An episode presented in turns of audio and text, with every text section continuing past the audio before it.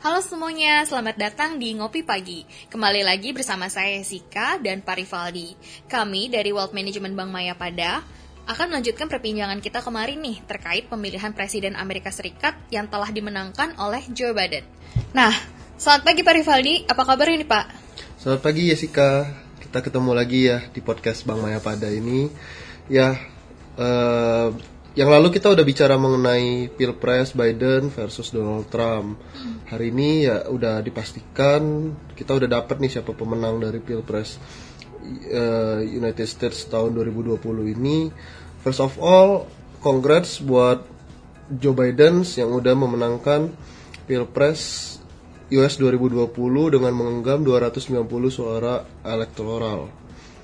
Nah, kalau kita lihat uh, mengenai momentum pilpres kali ini banyak hal menarik yang kita lihat di sini seperti pemetaan pemilihan suara yang di pilpres yang lalu Ohio itu menjadi penentu tapi di pilpres kali ini Ohio ternyata bukan jadi satu base buat uh, penentu daripada pilpres US kali ini sih. Hmm, gitu ya Pak ya. Nah Pak, saya mau tanya-tanya sedikit nih Pak.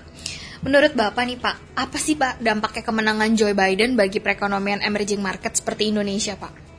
Oke, okay.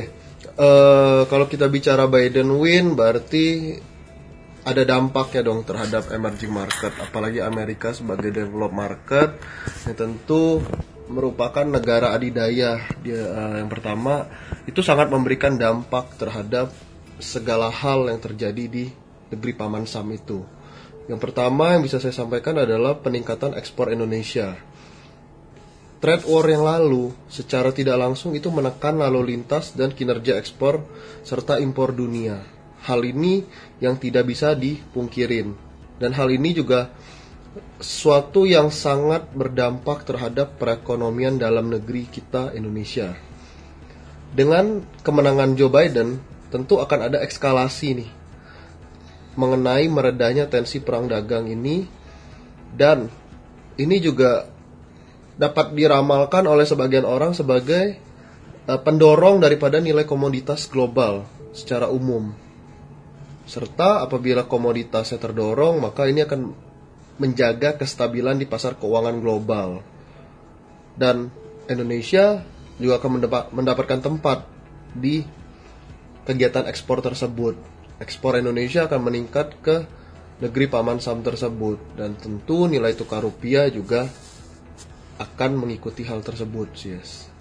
Yang kedua, kalau kita cermati adalah Biden menang Pilpres ini akan membuat pengusaha di Amerika itu gusar karena salah satu statement yang dikeluarkan oleh Biden pada saat kampanye adalah dia akan menaikkan pajak korporasi. Nah, yang kedua ini yang akan saya sampaikan adalah aliran outflow dari US itu akan masuk ke emerging market. Nah ini menjadi uh, incoming ya untuk emerging market karena kenapa? Karena setelah kemarin Joe Biden sudah menggenggam 290 suara elektoral itu sudah memastikan bahwa Joe Biden akan menjadi presiden Amerika Serikat ke-46 dan akan dilantik pada Januari 2021.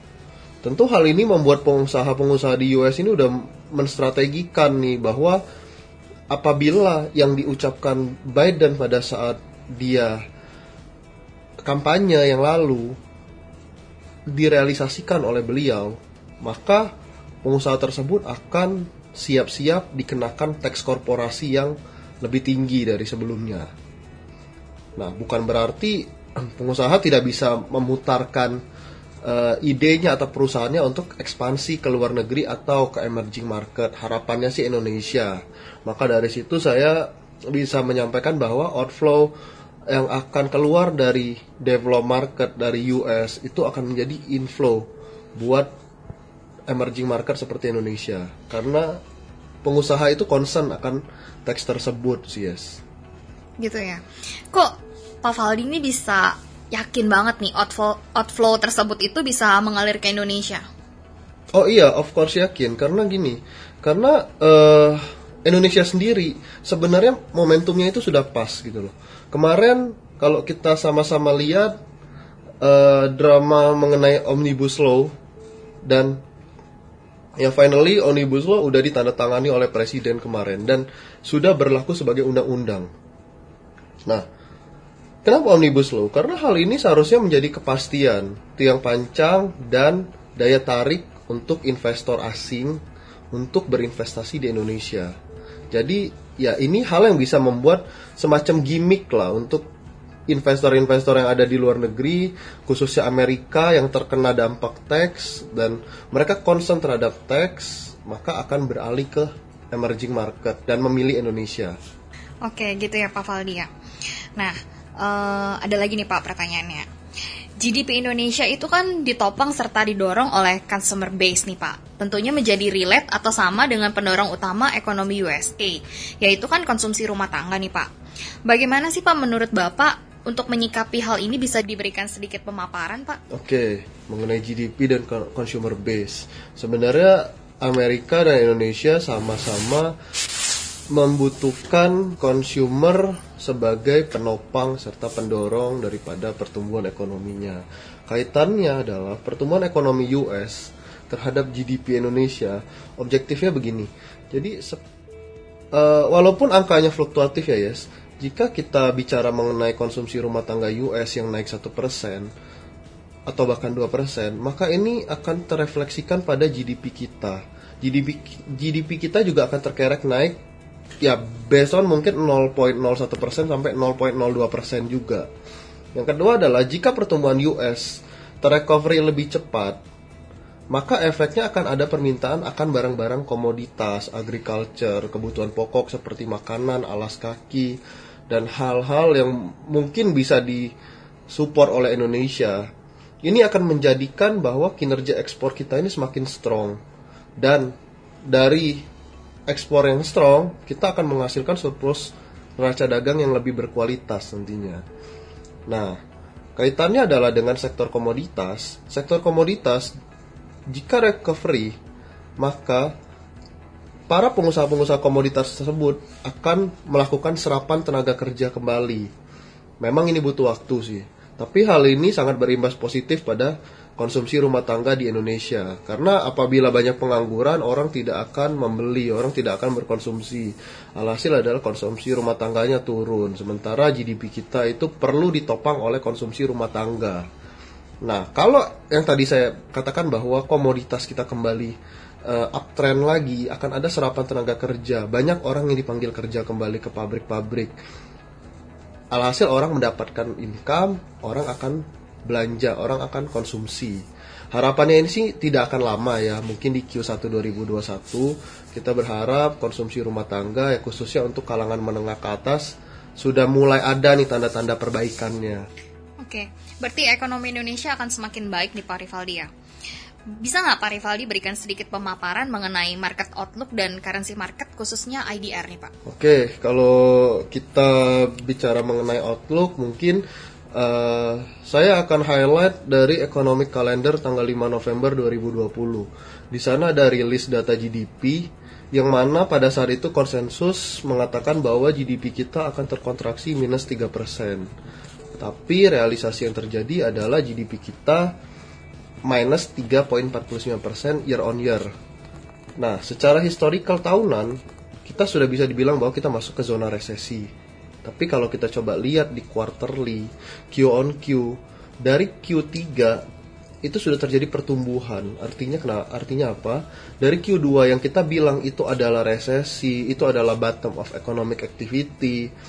Ini nih udah ada antisipasi ke depannya bahwa dari Q2 ke Q3 itu sudah ada pertumbuhan di situ, udah ada kenaikan di situ bahwa udah ada hal yang diantisipasi di situ. Kalau kita bicara mengenai data, ya data adalah data yang mencerminkan masa lalu. Nah, sekarang yang penting yang ada lah yang kita lihat ke depannya ini udah ada perbaikan nih udah menjadi lebih baik lagi dan itu seharusnya tidak akan menjadi satu ketakutan sih.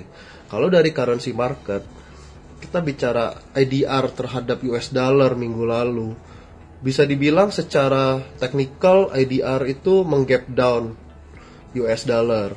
Artinya kalau IDR menggap down US dollar dilihat dari Fibonacci trend. Ya bisa mungkin teman-teman di rumah bisa melihat dari uh, kurva apa pun. Yang ini saya coba ambil dari Fibonacci.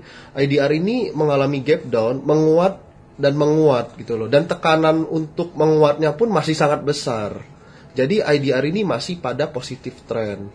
Kalau kita uh, bicara IDR yang pad masih pada positif trend berarti ke depannya IDR ini masih akan bisa naik lagi. Akan bisa uh, menguat lagi dari US dollar. Nah uh, yang yang harus kita cermati di sini adalah sebenarnya apa? Sebenarnya yang kita perlukan itu adalah idealnya, bukan penguatannya.